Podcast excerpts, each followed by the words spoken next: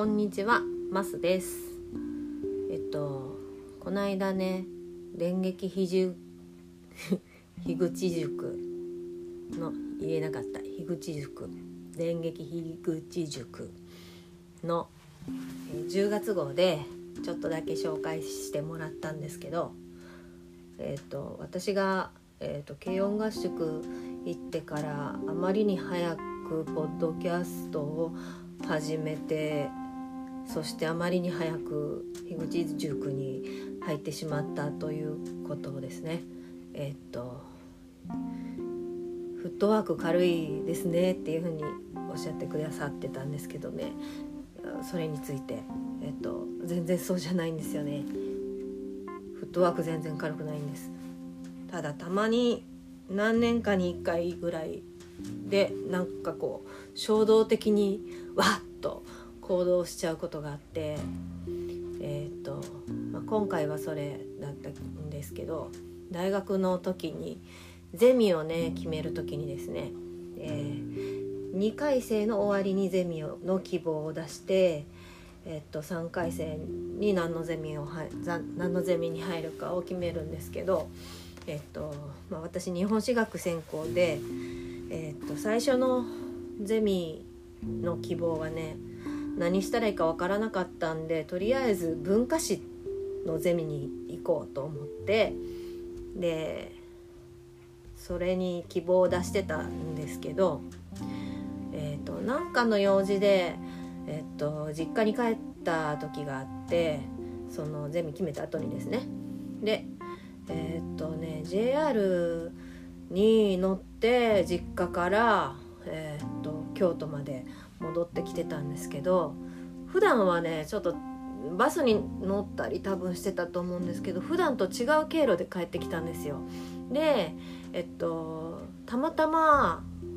珍しくだからその時は電車の窓から海が見えたんですよね。で海が見えてなんか頭の中で海の向こうから黒船がやってくるってどんな気持ちだったんかなって思ったんですよ。でなんかすごい不思議な気持ちになっちゃって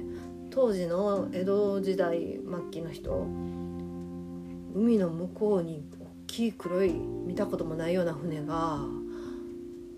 こうだんだんだんだん近づいてくるってどんな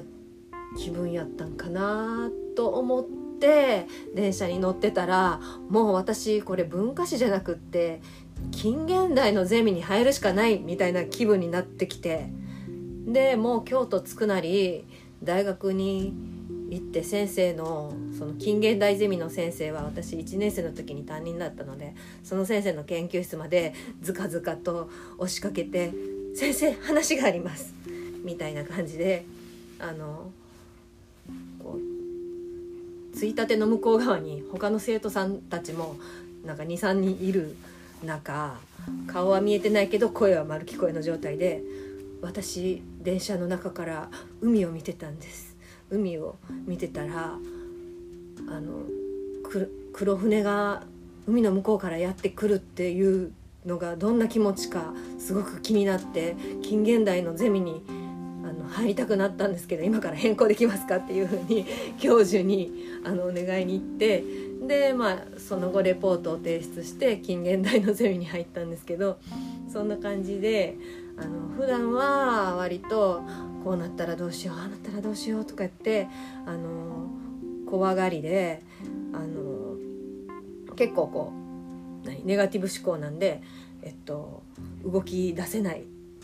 ていう性格なんですが何年かに一度だけ衝動に駆られてあの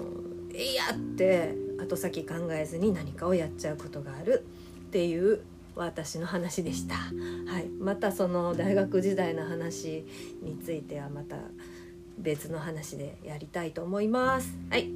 マスでした。